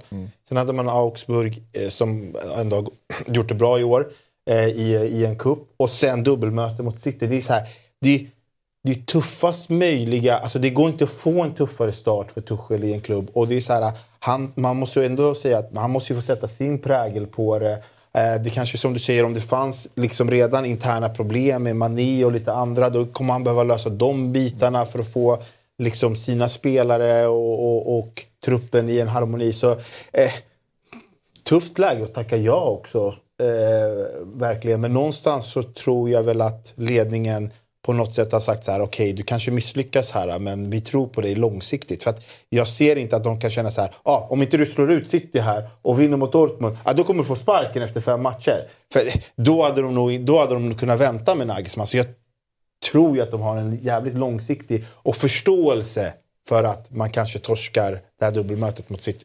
Tror du inte? Jag, alltså, jag tror om man har... Eh, alltså, man riskerar ju väldigt mycket. För, anledningen till varför de tar in Tuchel är ju för att säga men vi vill verkligen ha honom. Eh, Ja, det är innan någon annan plockar honom. Exakt, exakt. Ja. Och att riskeras alltså, att det ändå går så här. För jag, jag tror att så här, det här kan du ändå se framför dig. Att, att du tar in en tränare eh, när du har det här tuffa schemat framför sig. Jag tror i och för sig att Tuchel ser att han kommer till ett dukat bord. Eh, jag är i kvartsfinal i liksom, eh, de tre kupperna. Jag har liksom, eh, ligaledningen. Ja, i, i, inte har den, men liksom inom, eh, in, inom ganska tydligt räckhåll. Så, eh, det, det, är bara en så stor, så stor chansning för att hur bra än det går de kommande fem åren, alltså det ska gå väldigt bra nu för att det ska kompensera för om man också tappar ligan här. Ja. För då är, det ju, alltså då är det ju redan en minikris för Bayern. Ja. Och om man bara pratar om den matchen i veckan. Jag upplever ändå att starten på matchen så tyckte jag inte att Bayern München var särskilt svaga. Och jag upplevde att de, de tog tag i det ganska snabbt. Och det kändes som att här kan det, bli, det kan bli jävla fight. Sen i andra halvlek så var det som att City satte en ganska hög press. Och Bayern München av alla lag kunde inte spela sig ur. Jag tycker, inte att, eh, jag tycker inte att Bayern inleder andra så dåligt. Jag tycker de skapar ganska många lägen i början av andra halvlek, Ja, Några distansskott och så. De kan ju kvittera. Sen kommer ju misstagen. Från Upamecano. Ja. Och- Det, det är det man får säga, det är en ren och skär bjudning. Alltså, och sen jag tycker eh, Bernardo Silvas mål på nicken när eh, och Haaland får slå in den på bort. Jag tycker också det är dåligt försvarsspel. Det får man inte göra mot City. Men jag, jag tycker att Bayern München hade lägen. Alltså Musiala kom i flera lägen. Tycker att man träffar lite mer blocken och skjuter på mål. Alltså jag tycker inte Bayern gör bra han kommer bli, så alltså. himla dålig match. Alltså det, jag, jag ger dem alltså 3-0, vad ska vi säga? Då ska det vara 10-90 här. Alltså 90% chans att... Och så mycket kanske jag ändå inte ger City. Jag, jag ger ändå... Jag skulle ändå ge Bayern lite mer chanser att kunna vända på det här. Faktiskt. Ja, vad bra han är, Musiala ändå alltså. Du älskar Musiala? Ja, han kommer bli... Kan han bara få lite få ordning med poängproduktionen kan han bli bäst i världen. Men det, det var ju närmare 6-0 än 3-3. Ja, så var det ju. Eh, och, och, och, och det är, Jo, men det var närmare 1-0 till Bayern också. Kun, hade det kunnat bli i första halvlek, tycker jag. Men sen är det ju så att alltså, när man ser ett lag i ett dubbelmöte bränna så där mycket. Alltså ha så Mm. stort övertag, ha så många målchanser och inte få med sig det. Det brukar straffa sig Mm. eh, sen i returen. Det här är ju ett problem de hade. Men Mm. det visar ju ändå på att de inte gör en så dålig match. Nej. Men sen kan man ju tycka när, när City gör 2-0, då måste ju Tuchel tänka om här. Han måste stänga där. Han måste Mm. tänka så här, Uff, istället, istället för den här mentaliteten, vi ska få in ett mål. Mm. 3-0 är, så, 3-0 är så mycket svårare än 2-0. Försök bara stänga igen här, bjud inte på tredje mål också. Det är, Sen för att försvara Bayern lite också, så säga, alla lag i världen hade släppt in tre mål här om, om, om, om man har Upamecano på planen. Eh, för det, det är en av de sämsta halvlekar jag sett av en så bra spelare. Men, Det var ju lite Karius-vibbar att han hade fått någon så här smäll eller någonting. Ja, men verkligen, jag förväntar mig det liksom, eh, uttalandet för men- Bayern efter matchen. men, men såg ni den finten han försöker göra? Det är weak in-line vänder sig snabbare än Upamecano. alltså, så, alltså var det, det var Grealish som snodde bollen va? Alltså, Den vändningen, det- han är så seg. Alltså, det, det är, jag, alltså, det, han ser ut som en Ålandsfärja för fan. Alltså, det, det går ju så långsamt. Alltså Grealish är redan i straffområdet innan Upamecano en- en- ens har vänt sig om. Men om det var nu Grealish som snodde den här bollen. Men det, alltså, det är ett sånt dåligt försvarsspel att det, man blir mörkrädd. Alltså. Ja. Sen, sen nu när man tittar på City, det är, svårt att se att de inte ska gå rent resten av eh, säsongen. Eh, nu. Deras schema att de har också Rodri, spelaren, så där, han är ja, han är bäst i världen med den positionen. Nu när man också visar att man kan eh, byta ut De Bruyne och köra Alvarez och, och Haaland tillsammans. Mm. Och att ha liksom, eh, eh, de två tillsammans känns som att... Det var ju väldigt förvånande att när de byter ut De Bruyne, jag tänker bara, det blir in med en Kev- Kevin Phillips eller liksom någon bara stänger matchen. Nej, in med Alvarez. Ekepeke skriver här, jag förstår inte varför alla är så imponerade av City. Utan Rodris drömträff samt Upamecanos försvarsspel så kunde ju Bayern mycket väl vinna. Ja, men det handlar ju om att så här, också... Jag, det som jag tycker i början av andra halvlek så har City, eller så har Bayern München många lägen att kunna göra mål. Sen Vadå, men det handlar ju om att göra mål. Ja, ja, gör man absolut. inte mål, då gör man en dålig match på något sätt också. Eller, Ja, jo, ja, eller det- inte dålig match, klart men du förstår. Ja, ja men det, det vill komma till är att sen kommer ju slarven. Men det är fortfarande starkt att City utnyttjar slarven. Det är inte när Upamecano tappar bollen, till exempel äh, Ebenardos 2 eller 3-0. Eh, det är 2-0 målet, nickmålet. Ja. Där är det ju det är ändå, det är ändå sekvens efter det. Det är inte ett självklart mål. Han är inte fri från halva plan. Det är ju klacken från Grealish, det där lyftet av Haaland. Det där har vi pratat om lite i den här studien förut. Om man kan vara det bättre laget i en match trots att man förlorar matchen. Ja. Eh, och det är jag, hävdar jag absolut att man kan 100% vara. Men det var ju inte Bayern i den här Nej, matchen. ja, det, det köper jag också. Ja. Men det var ju lite den där var inne och touchade på. Att, eh, för du började prata om att man måste göra sina mål på sina målchanser. Ja. Eh, och att det är det som är det viktigaste. Och så är det ju såklart. Det är det det handlar om. Ja, såklart. Ja. Eh, Eller? Jo, jo, men... Typ, Ja, men det, vi har ju gått över till att det, det bästa laget är de som har bäst XG efter en match. Nej, det är de som vinner, med, de som gör fler mål. Ja. Eh, där landar jag i. Sen kan vi väl landa i att eh, Mané, han gav ju fel spelare en smäll. Det var ju Upamecano som skulle ha den uppenbarligen. Ja, verkligen. Får fan vakna till returen. Schmack bara. Då kanske han inte ens hade blivit avstängd. Eh, Jag vet. bara, bra, tack Mané. Exakt. Någon Men- behövde vakna. Men hur bra är inte Rodri? Alltså det, det, han gör ju inte ett misstag på planen. Han sätter ju inte ett snedsteg. Jävla... Jag tycker det pratas lite om honom. Eller är det bara för att jag bänkad, hänger i... blir han bänkad i era- Champions League-final då, då Pep? Eftersom Pep har en tradition av att gå till final och bänka Det är ju lite sånt fall att det börjar pratas mer, så pass mycket om honom att man inte längre kan säga att det pratas lite om honom. Okej. Ja, men han, han, är bara, han, han har inte Ja. haft ett genombrott. Alltså om man tänker för den stora massan. Går, går det till en, en eh, random på stan så är det ingen som vet vem Rodri är. Trots att han kanske är bland de sex, sju bästa i världen. Mm. Ja, ja. Eh, så han, han är ju på så sätt är han verkligen underskattad. Men det, alltså det är inget snack om att han är bäst i världen på den positionen. I alla fall. Nej, nej, Eh, nej. Som ni säger, han sätter inte en fot fel. Eh, Men eh, vi bad dig Sabri Mm. säga lite om returmötet då. Vad du tror eh, vi har för hur det ser ut, procentsatserna, vem, vilket lag som tar sig vidare här. Nu leder ju med 3-0 då, men Mm. det är i alla fall i München som nästa match ska spelas. Du tänker ändå att det finns 25% chans för Bayern München Ja, att avancera till nästa steg. Nej men alltså så här. Så här. Finns det något lag som ändå... Alltså, jag, jag, då, då, då ser jag så här. Eftersom vi kollar på första matchen. Tycker att Bayern ändå eh, kom till mycket chanser. Kan Bayern göra 1-0 här? I, i, i, tar Bayern bara ledningen med 1-0 så kan det bli gungning på Allianz Arena. Vi kan se en Kevin De Bruyne blir rödare och rödare och rödare i ansiktet. Vi kan se en frustration i Bernardo Silva som tar något onödigt gult kort.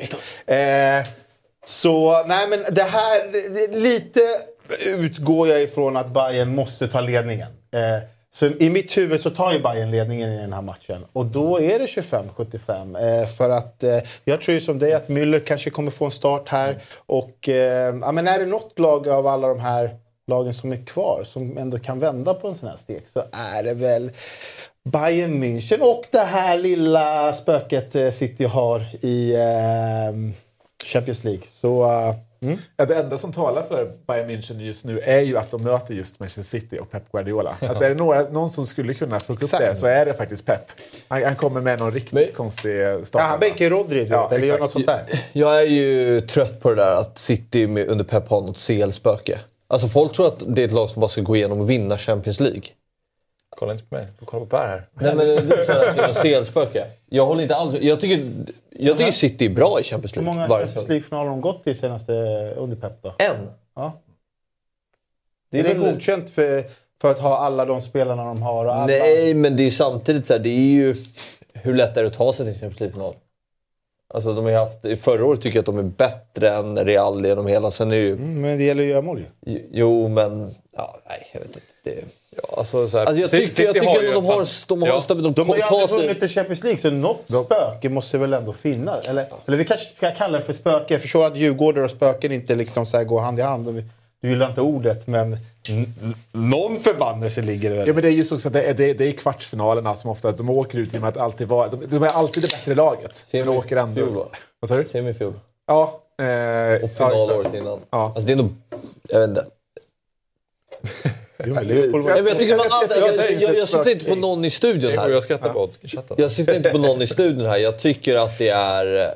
Alltså, det, det är som generell bild att så här, City är usla, CL, Guardiola liksom... Men så här, tar man sig till, till semifinal, det, är, det, är, Vadå? det är en formtopp liksom. Man måste hela tiden... Men om Ja. vi vänder på det, Real Madrid då? Till exempel, som, som eh, vadå? Då kan vi gå in på det. Han var- De var sämre mot Chelsea, de var sämre mot eh, City, men de vann ju och gick vidare. Har de en, då har ju de en tvärtom-förbannelse, en bra förbannelse. Ja. Eller Ja, hur? det har de ju. Det, Så det, är en, varför kan inte City ha det är det? en obehaglig förbannelse. Men... Eh, Ja, ja. eh, 25, lite högt, men jag... Eh, Oskar och Disco-Robban håller med Fabbe här i alla fall. Sen skriver Elias också Viktor när Ahlstrand vill ha kaffe så ge honom kaffe. Ja, det var ett tydligt budskap den här såg gången. Ja, blicken... eh, Men det här, är alltså, det här är att gå vidare. Ja, ja, precis. Tack så mycket Eh, Viktor. Tack så Och det var ju därför jag snuddade i att City har någonstans 90 procent egentligen istället för 10. Men, eh, nej, men eh, jag tror ändå att vi kan få se en annan match här. Ja. Nu är ju Viktor och fyller på kaffe åt dig eh, Fabbe, men om vi går vidare till nästa match så kan du ju berätta f- eh, för oss hur du har tänkt. Det var ju Benfica-Inter, det blev 2-0 till Inter då, apropå, att du har tränat, eh, eller apropå att du har hyllat Benficas tränare så Ja. mycket. Då, så går de och förlorar hemma mot, mot Inter med 2-0. Men det gör de ändå eh, 40 Ja, Oj. det, Benfica De är... ska ta sig vidare här. Ja, men de, det så här, de kom inte alls upp till nivå eh, hemma mot Inter. Jag tror de kanske blev lite chockade. Inte chockade, men när liksom så att de...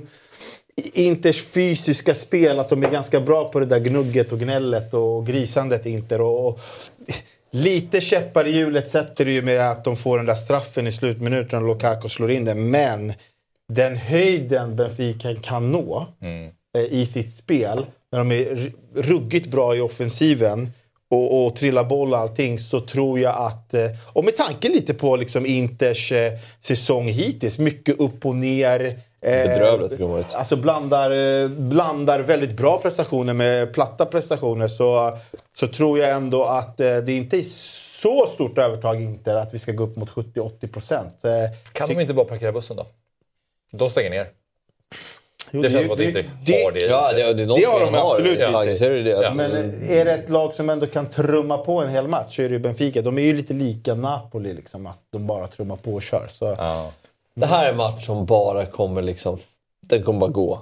Jag tror också Och så är det 0-0 i... eh, Den här kommer bara passera. Och om man, om man eh, har den här som liksom första skärm, Ja. byt så snabbt ni kan. För det här kommer bara bli... Pinget kommer inte komma upp. Det plinget.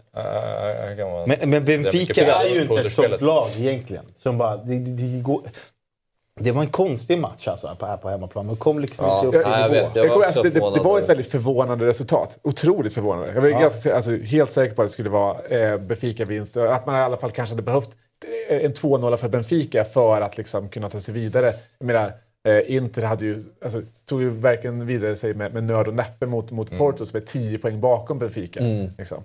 Eh, men nu, jag skulle säga, hade matchen blivit 0-0 då hade jag hållit med om att sätta 40% på Benfica. Nej, då hade de haft Eh, högre. nu, nu känner jag att det är... 40% i- Du får nog halvera den där procenten. Eh, 80-20! Ja, Vi måste Ja, det är 80. minst. minst. Ni sover på Benfica, det är allt jag har att säga. Vi går vidare till Real Madrid. Chelsea. Här blir det intressant vad Sabia har kört då. Är det fa- fi- Men du måste- 50-50 eller? Ja. 50-50. Hallå, det skulle vara tvärtom! Tvärtom skulle det vara! 85% Chelsea. Nej, men, och det här är- känns ändå också generöst. För att Real Madrid har ju då 2-0 med sig. Men det är i alla fall på Stafford Bridge. Ja, alltså vi kan ju inte lägga dem på 0%. Alltså då skulle det stått 4-0. Eh, någonstans har ju Real Madrid det här i sig att... Eh, där pratar vi... Real Madrid kommer inte att parkera bussen. På, de, de har inte ens en buss att parkera. För att eh, de har spelare som... Har de inte det? Nej men vadå, ska Vinicius Junior, Benzema och så kommer de spela med Rod- Rodrigo och Valverde? Ja, han jag gult kort. vet jag vet inte. Alltså, det, alltså Valverde. Jag känner att vi kommer se en liknande match. Otrolig spelare. Ruskig. Helt ruskig. Alltså, han är så bra så att det är... Men, men och vadå? Kamavinga typ vänsterback och... Alltså Real Madrids trupp. Om vi tar senaste Champions League-mötena mötena av de här lagen emellan så var det ju eh, svängiga matcher. Visserligen så kanske inte Chelsea har det där svänget i sig riktigt men, eh, i år. Men jag tror... Alltså, jag kan inte lägga dem på 0%. Det går ju inte att göra. Det står ju bara 2-0. Alltså, fotboll handlar mycket om tur. Det kan vadå, ge Enzo Fernandes bollen. Han kanske får en lyckoträff som Rodri fick. Den går med vänsterfoten upp i krysset. Så är det match av det här. Och helt plötsligt kommer det inte vara 15 procent utan det kommer kanske gå upp lite till. Så nej men eh, rimligt ändå. För att, eh, Chelsea måste dock göra mål. Det gör de emot sig. ja jag vet, får ju, får ju peta Sterling och Havertz och alla. Men, men någonstans är det fortfarande fotboll och det, det, det kan trilla in en boll här för Chelsea. Men eh, som sagt, de där omställningarna från Real Madrid är ju... De går ju från noll, det går från 0 till 100 snabbare än vilken jävla Ferrari du kan ta i hela världen. De, det är helt sjukt hur man bara... Ja, nu går han där bara med bollen Vinicius. Ja, det händer. Pam, pam! Och så bara helt plötsligt är det en målchans. Det, det, är så, det är helt otroligt att kolla på Real Madrid. För man tänker Ja. verkligen, nej det här kan det inte bli någonting av. Och så blixtrar de till från 0 till 100. Och så helt plötsligt så gör Benzema 1-0 och man förstår ingenting. Jag här var, jag var, var ju förvånad att eh, Real inte var mer dominanta i den här matchen än vad de var. Det var ju två lag som hade ganska mycket samma spelplan. Eh, att just, just ligga på liksom, omställningarna. Men det är så oerhört tydligt att säga, vad, vad, vad Real, Real har och vad, vad Chelsea har. Att man har det, det är kanske de två mest frustrerade spela, frustrerande spelarna i fotbolls-Europa. I Sterling och eh, Joao Felix. Eh, är att man, har liksom, man är svinbra till 80% i sina aktioner. Eh, men, men, men det är det sista. Alltså, Friläget är ju symboliskt för hela jag och Felix som spelare. Ja. Alltså han är lite för långsam för att kunna få ett Ja. helt friläge och sen något halv Han hade Nej, men exakt, och han hade exakt samma mot Liverpool. Ja. när han kommer loss, men inte riktigt. Alltså, det, Nej, men han- Gå rakare där. Ja, vi, vi- vi pratade lite om det i veckan, Ja. men det känns som att han tar det här verkligen personligt. Att det är han som ska rädda det här laget. Och han gör alldeles för många aktioner. När ställen han borde spela gör någonting annat. Han försöker gå igenom tre, fyra spelare. Och sen, han gör det jättebra till 80%. Ja. Men han, gör, han, han ser nästan lite ut som Messi när han tar sig Men an det-. Men han är Messi utan autismer. För att han, han tar inte det där sista liksom, avslutet på rätt sätt. Sen är det kul med uh, Asensio tycker jag. Alltså han, är han? fyller 27 i år. Är han så ung fortfarande? varit, alltså, Så var haft samma roll i Real Madrid Ja, i, i och han- och han åtta köper år. Alltså bara så här, in och ut, hoppar alltid in och gör mål. Ja, men han ska Man gå in och spela centralt. Ja, men jag menar med just att han aldrig tar en ordinarie Nej. plats. Och det är inte konstigt med tanke på han pallar lag. inte riktigt lämna heller. Nej, Nej. det är perfekt. Sen, sen måste jag bara säga, alltså, på tal om tidigare möten. Det är väldigt roligt att säga. För ett år sedan, Chelsea spelar ut Real över två matcher. Sen dess, Real inte fyllt på med någonting. Ja, Alaba, gratis. Eh, Chelsea, 600 miljoner pund. Och man går och blir sämre. eh, det är liksom ändå, det är ändå bra jobbat. Eller vadå? Real tog Chelseas bästa spelare, Rudiger, men han är ju bänkad. Så. Ja. Men, men, alltså, bara, eh, alltså, men jag, så här, man ska inte blanda in perso- alltså, så här, spelares personliga liv. Men Chao Felix har ju så här, känslan är att han har det så jävla trubbigt utanför planen också. Du vet när man läser allting mellan honom och hans flickvän. Så man förstår ju att grabben har... Alltså hon har varit otrogen 72 gånger men han är fortfarande med henne. Och man, man, du vet, man, jag kan se på en människas bilder, han är ingen lycklig människa. Och då, då missar man sådana där frilägen. Det är min eh, approach till Chao Felix. Han Och Pedro Porro har ju flyttat till London nu. Han var ju en av dem. Han var ju, exakt. Och han ryktades ju till Chelsea. Chelsea, ja. Förstår? Ja. Det, hon, de bara, nej, tänk när hon ska komma och hämta ut sin biljett. Är det Porros eller är det Chao- Vems flickvän är du idag? Vilken loge vill du sitta i? Du har, Du har du tänker, missat du tänker det? att det är på hemmaplan som det är strulet? Intressant. Ja, För det, Joao Felix alltså. Ja, det är så. Eh. Plus att han saknar Spanien lite. England är inte hans grej. Milan-Napoli. Matchen slutade 1-0 på San Siro. Och Mm. eh, trots det så tänker du att det är större sannolikhet att det är Napoli som går vidare här. Ja, men det stavas, stavas ju Osimhen. Det stavas Neapel, det stavas Maradona, The Stadio. Eh, nej, men eh, jag... Eh, jag försökte vara italienare. Jag tänkte, vänta, jag tänkte säga Stadio Olimpico. Eh, helt fel. Men jag bara, kom in med det. The Stadio. Jag vet inte vad jag tänkte. Jag, jag, jag, förstår att, Vilken jävla... jag förstår att du började fuska ibland i skolan. Men jag köper att det åtminstone stavas Osimhen och Neapel. Ja, så ja. Eh, nej, men jag tror att vi kommer... Alltså, alltså så här, vad fan. Milan. Milan! Ni leder med 1-0 på hemmaplan. Napoli får en man utvisad. Gå dit och tryck... Där pratar vi. Gå och tryck dit 2-0. Det var ju närmare 1-1 än 2-0. Och jag vet, Milan har haft ett bra försvarsspel på senaste tiden. Pioli har fått, fått brukt på det där försvaret. Men för i helvete Milan! Ska ni bara gå in, bara, bara leda med 1-0 här? När ni alla kommer prata om det här röda kortet efter det här. När Napoli vänder det här, då kommer de prata om varför gick inte Milan för 2-0? Varför var det närmare 1-1 på San Siro än 2-0 Milan? För det här, kom, det här kommer eh, hämna dem. Om, om Osimhen startar, han var, såg att han var i full träning här senast, så det här kommer bli åka av. Milan kommer inte... Milan kommer få det tufft. Och därför, trots, trots att man leder, så har jag Napoli favorit att gå vidare. Spännande. Det är, ja, alltså, hemma på den där arenan så... Det är mer köpbart än 25% på Bayern München, eller? Ja, det är mer köpbart. Det håller jag med om. Sen är det ju senast de där möttes på den arenan så blev det ju 4-0 till Milan. Det har man ju med sig. Men du vet det här psykologiska, vi ska möta dem snart. Låt dem vinna med 4-0 så att de tror Exakt. att de kan komma hit och vinna med 4-0 igen. 4-0 tror jag bara är bra för Napoli. Ja, i, i det här exakt. läget. Folk förstår inte det här. Sen så är ju, alltså, Milan är ju li, lite som, eh, som Inter också. Det finns enormt sparkapital där. Alltså, nu Liao är igång eh, igen efter att ha varit eh, nedfrusen i, i två månader här. Eh, och det, det, är liksom, det känns som att det finns en växel till i Milan nu som man inte har sett under 2023. än.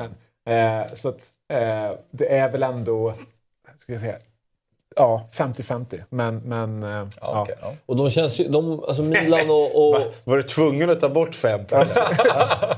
Någonting. Då är ju den här matchen på förhand den roligaste att titta på. Titta på. Ja. Samtidigt som det kan Absolut. bli en trist match. Men jag menar, jag menar de lägena Napoli skapar ändå utan Osimhen. Alltså för att man ska ju säga att de är ett helt annat lag med Osimhen. Eh, så pff, ja, eh, Mike Mignon kommer få jobba i eh, Milan-målet.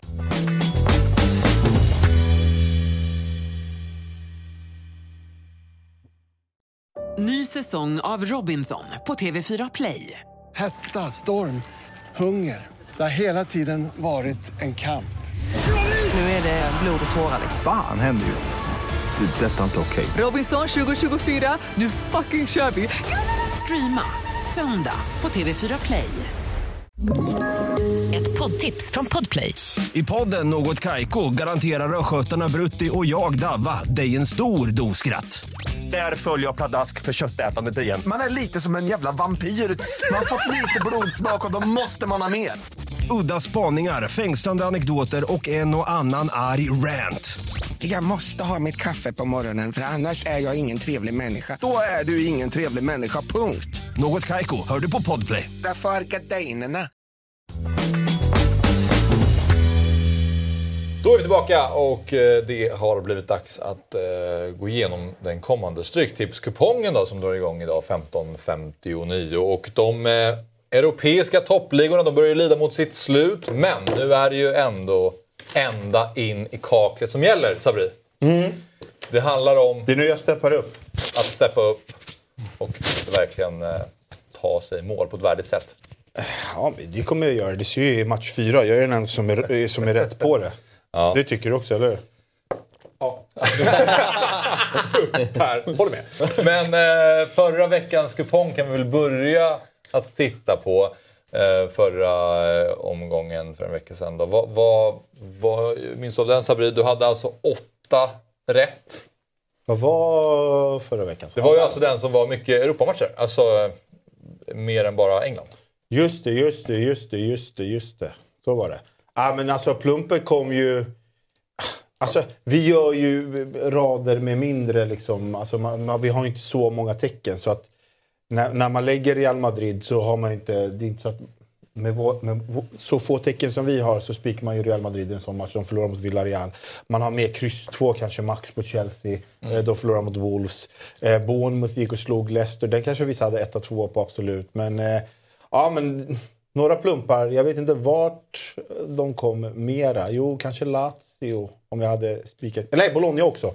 Spikat Atalanta hade jag. Jag tror jag hade Atalanta, Real Madrid, Chelsea med. Mm. Ja, du behöver inte gå igenom hela din eh. Jag tänkte mer om du hade några, något som du kommer ihåg sådär. Nej, Eh, men, fan, eh, försöker försvara mig lite. Vi ser i alla Ja, fall verkligen. att... Ska eh, alltid hålla på och peppra. Vi ser i alla fall att du hade åtta rätt. Och Jalkemo är Jalkemo hade stark, alltså. tio rätt. Myggan hade sex rätt. Jalk- Och eh, utropstecken innebär ju vinst då. Så att eh, Jalkemo tog hem den rejäla summan på 55 kronor. Men en vinst är en vinst, som vi brukar säga. Ja, ja, men vi vet vem som kommer vinna det här till slut. Det- Det är det vi fortsätter säga, att när du väl vinner Sabri, då kommer det vara tryck i utdelning. Jo, men jag har inte haft, jag ska vara ärlig, jag har inte haft, jag har varit lite, haft lite dålig form här, lite dålig känsla. Mm. Men nu, jag har så bra känsla. Det är helt otroligt. Ja. Jag känner, jag har en feeling. Ja. Så i den här utmaningen som är mellan dig och Jalkemo och Myggan så leder ju Jalkemo just nu ganska överlägset både Mm. till vinst och antal rätt. Men eh, vi tar väl oss till den här veckans kupong eh, helt enkelt. Och ja, de första sex matcherna hittar vi i Premier League och sen blir det Championship eh, nedan. Men eh, Sabri, ska vi försöka identifiera någon match där ni går ifrån varandra? Du har ju ett kryss två i match nummer fyra. Ja. Till exempel. Där vi ser att både Myggan och Jalkemo spikar Tottenham. Ja, eh, går ifrån eh, lite det här att man ska, eh, som vi gjorde förra året, att man inte ska slösa tecken på eh, egentligen stora favoriter. Men fan, helt ärligt, jag vet inte riktigt vart jag har Spurs. Och det här är ju en match där Spurs bara ska gå och vinna. Alltså ju, här ska man ju vinna. För att här tappar vissa konkurrenter kanske lite poäng i, om, den där plats, om den där fjärde platsen. Och eh, ja, Spurs jag har lärt känna i, känna i år är ju inte de som bara går och vinner en sån här match. Och eh, Bournemouth har väl lite... lite vind i seglen. ändå. Vind i seglen, precis. Eh, så nej men... Eh, ja, jag gillar att jag satt, satt en helgardering här. Det, det, eh, jag hoppas ju på en skräll här. Jag håller med dig. Jag har ett kryss på min egna kupong. Så att, Ja, jag, jag, hel, helgarderingen är inte långt från mig heller. Mm. Nej, men det är de jag, eh, så här, av, av alla... Av de favoriter som finns på kupongen så är det den- favorit som jag tycker kanske på förhand är mest i fara. Precis. Utmaningen ska sägas, där är det 64 rader, men här har vi 384 rader. Då. Nej, det är 340. Ja, det har det växlat upp där också. Just det. My bad. Men eh, i match nummer två, Chelsea-Brighton. Brighton. Då gillar jag ditt eh, spikkryss. Ja, den är fin. Eh, ja, alltså jag landar ju någonstans i, som ganska många, att kanske Brighton är eh, och ska vara favorit i den här matchen eftersom Chelsea eh, säsong ser ut som den gör och de har en retur mot Real Madrid i veckan. Men eh, ja, någonting säger mig att eh, den här matchen faktiskt slutar kryss. Jag, tror för att, jag får en känsla av att jag inte tror att Chelsea förlorar. Mm. Samtidigt som jag får en känsla av att de inte vinner. Eh, så jag, då landar jag i det simpla krysset och eh, det här med 27 procent. Jag tycker det är en, ja, det är en, det är en spik som kittlar i mig faktiskt. Mm. Vad är Brightons sträcka där nu? Eh, ja, nu de, de, är ju inte, de är ju inte favoriter Ja, de är inte sett det? till eh, sträckningen. Det är ju Chelsea, men eh, de är ju det, de är oddsfavoriter. Mm. Så får man ju se nu lite så här, för nu börjar ju Brighton komma in i lite ingenmansland också. Eh, eller man är inte in, i, i riktigt ingenmansland, men man börjar känna att de här Europa, mest återvända Europaplatserna försvinner ifrån dem lite grann. Hur reagerar de på det? Eh, ingen De Serbi vid sidlinjen Mm. heller. Eh, så man kan känna att så här, ja, börjar de lite som Fulham checka ut snart? Mm. Ja, nej, jag gillar krysset. Jag hade ju, på min tri trippel igår hade jag ju att båda lagen skulle göra mål i den matchen. Du var ju skeptisk till just den. Ja, Eh, ja, men det var mer på oddset där som inte, jag tyckte det. var ju superspännande. Men eh, det är ju ditt val. ja, det, är det. det var det faktiskt. Det var mitt val. Men eh, Sabri, jag ser också att du har en gaffel. Match nummer fem. Southampton Crystal Palace. Den känns svår. Jag förstår att du inte riktigt kan välja väg där. Nej, eh, det kan jag inte. Men eftersom Chris Palace insats senast lovade ju ändå gott. Mm. Fem mål. Det är väl... Fan, känns som- att de bara har gjort tio på hela säsongen. så de Roy Hodgson, alltså demontränare. Ja, ja.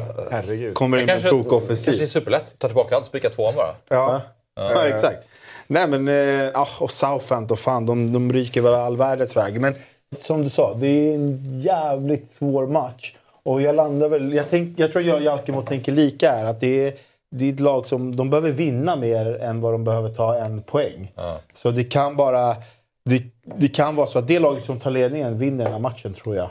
Eh, så därför landar jag någonstans i att jag inte tror att det slutar 0-0. Nej.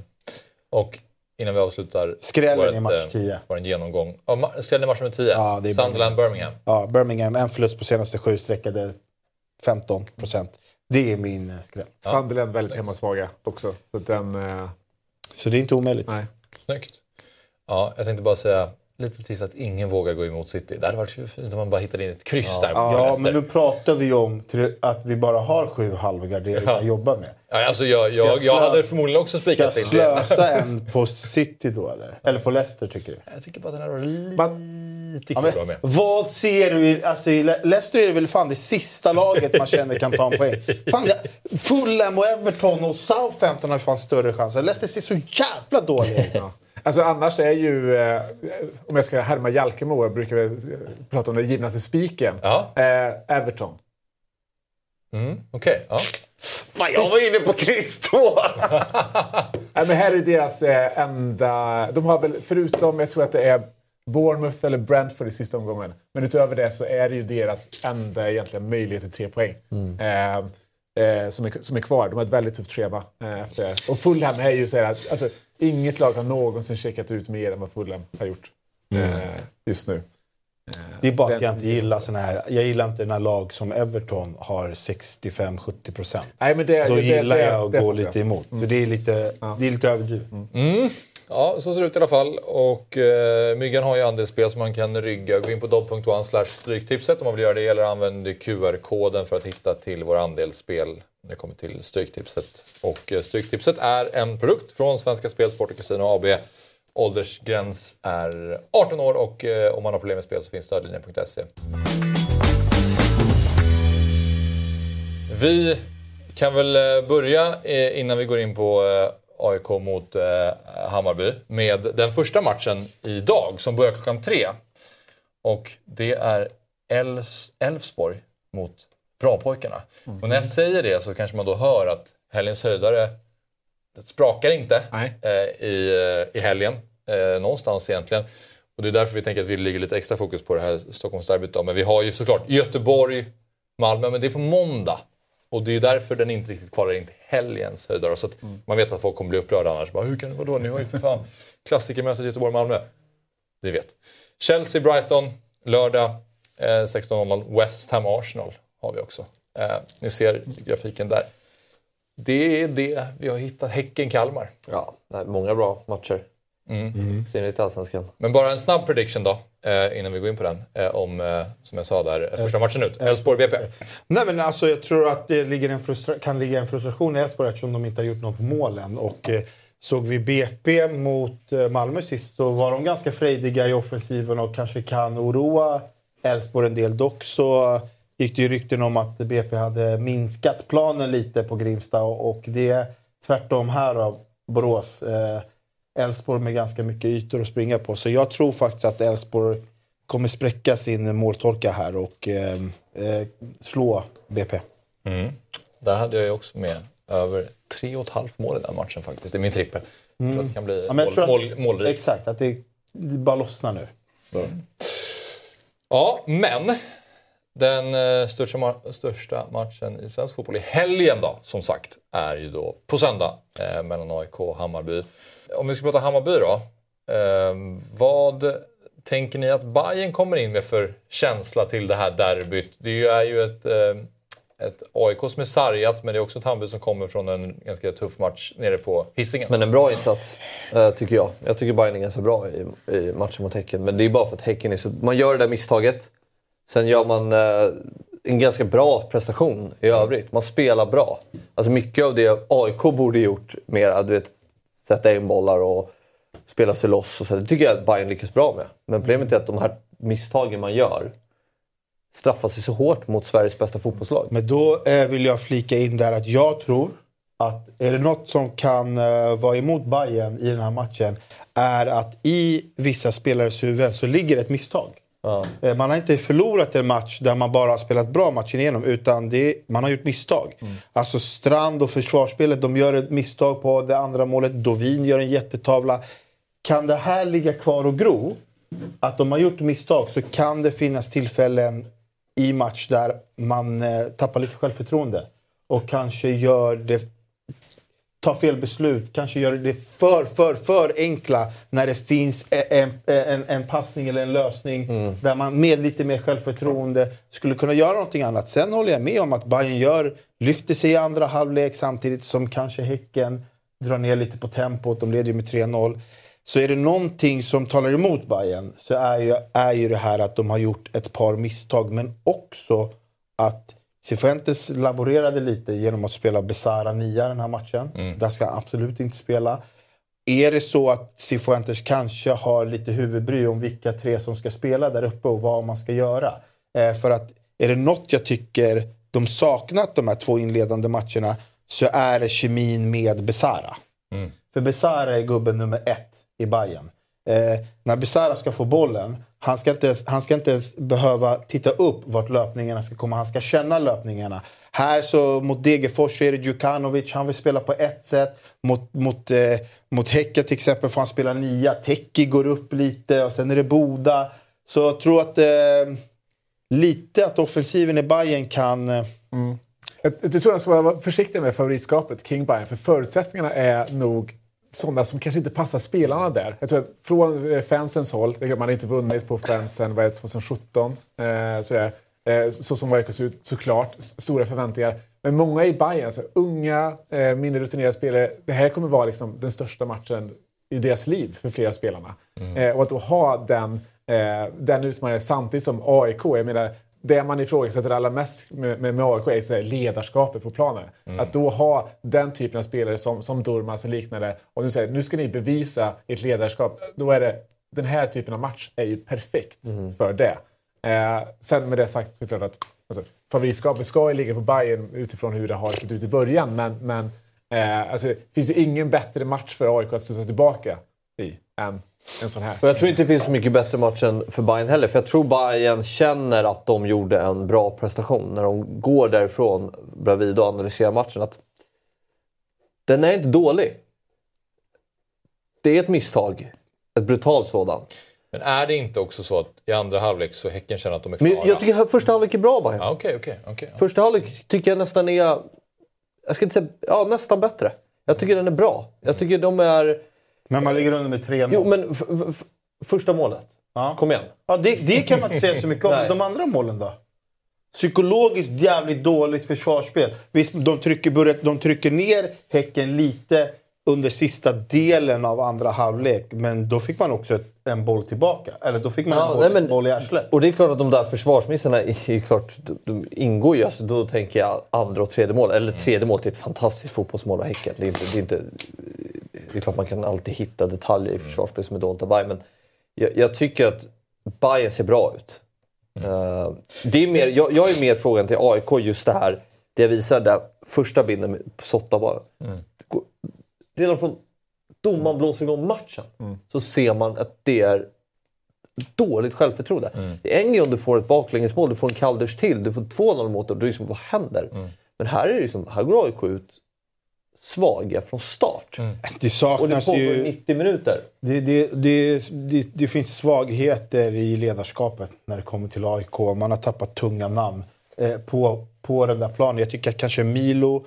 Eh, du vet, man, man, man får inte begära för mycket av Milo. Det är en spelare som kommer tillbaka från en väldigt tuff skada. Bara för att han har fått kaptensbindeln och har sitt sätt att spela så förväntar sig alla kanske att han ska gå in 110% i de där duellerna. Men du vet, det, det är klart att det ligger någonstans i bakhuvudet han, han vann ju också med Nick Dueller och det känns ju som att han är en ledare. Det är väl bara att det, han är ganska ensam i den rollen. Det har ju funnits många ledare tidigare och nu, nu finns det bara några få. Ja, ja, precis. Det räcker ju inte bara med honom. Det behöver komma in spelare som under match kan tänka lite själva, tycker jag. Det ska bli intressant att se nu liksom hur... För jag, menar, jag tycker att Brännan var, gjorde det väldigt bra i studion eh, efter, efter matchen just kring ledarskapsfrågan. Han var väldigt tydlig där med att säga ja, nej, vi, vi, har, vi har inte ledare i laget. Uppenbarligen inte. Men vad blir det? Ehm, det blir eh, eh, eh, 2-1 till Bayern. 2-1 till Bayern? Ja, alltså Bayern är stor, stor, stor favoriter. Så allt annat än bayern seger är ju otrolig flopp. Så jag landar ju någonstans i att Bayern kommer vinna den här matchen. Med? De borde kanske vinna med 3-0. Så du tror du att det blir 3-0? Ja, det borde ju bli det. Vad tror du att det blir? Jag tror matchen avbryts innan den är klar om jag ska vara helt ärlig. Det är min... eh, Det är vad jag tror. Ponera att den spelas färdigt då. 2-0, 3-0 Bayern. Men, men, Kan inte riktigt ge mig ett ordentligt svar. men, men tror att det är så pass liksom, eh, dålig stämning på läktarna att det kommer bli ett... Ja. Jag, eh, jag får ju en känsla av att om Bayern... Det 2-0 efter 20, då är det... Alltså, ja. Ah, ah, ja, då vet jag nog inte vad som händer. Alltså, känslan i Vad, luften. vad gör du vid 2-0 i 20? Ja, jag sitter i en loge så jag kanske låser in mig där istället. Vad blir det? 1-1. Mm. Kanon! Eh, stort tack eh, för idag alla som har tittat. Eh, Tack, vi är tillbaka chatten. med Fotbollsmorgon Grymt. om en vecka. Fotbollsmorgon börjar annars som vanligt på måndag igen 07.00. Eh, trevlig helg! Fotbollsmorgon presenteras i samarbete med Stryktipset, en lördagsklassiker sedan 1934. Telia, samla sporten på ett ställe och få bättre pris.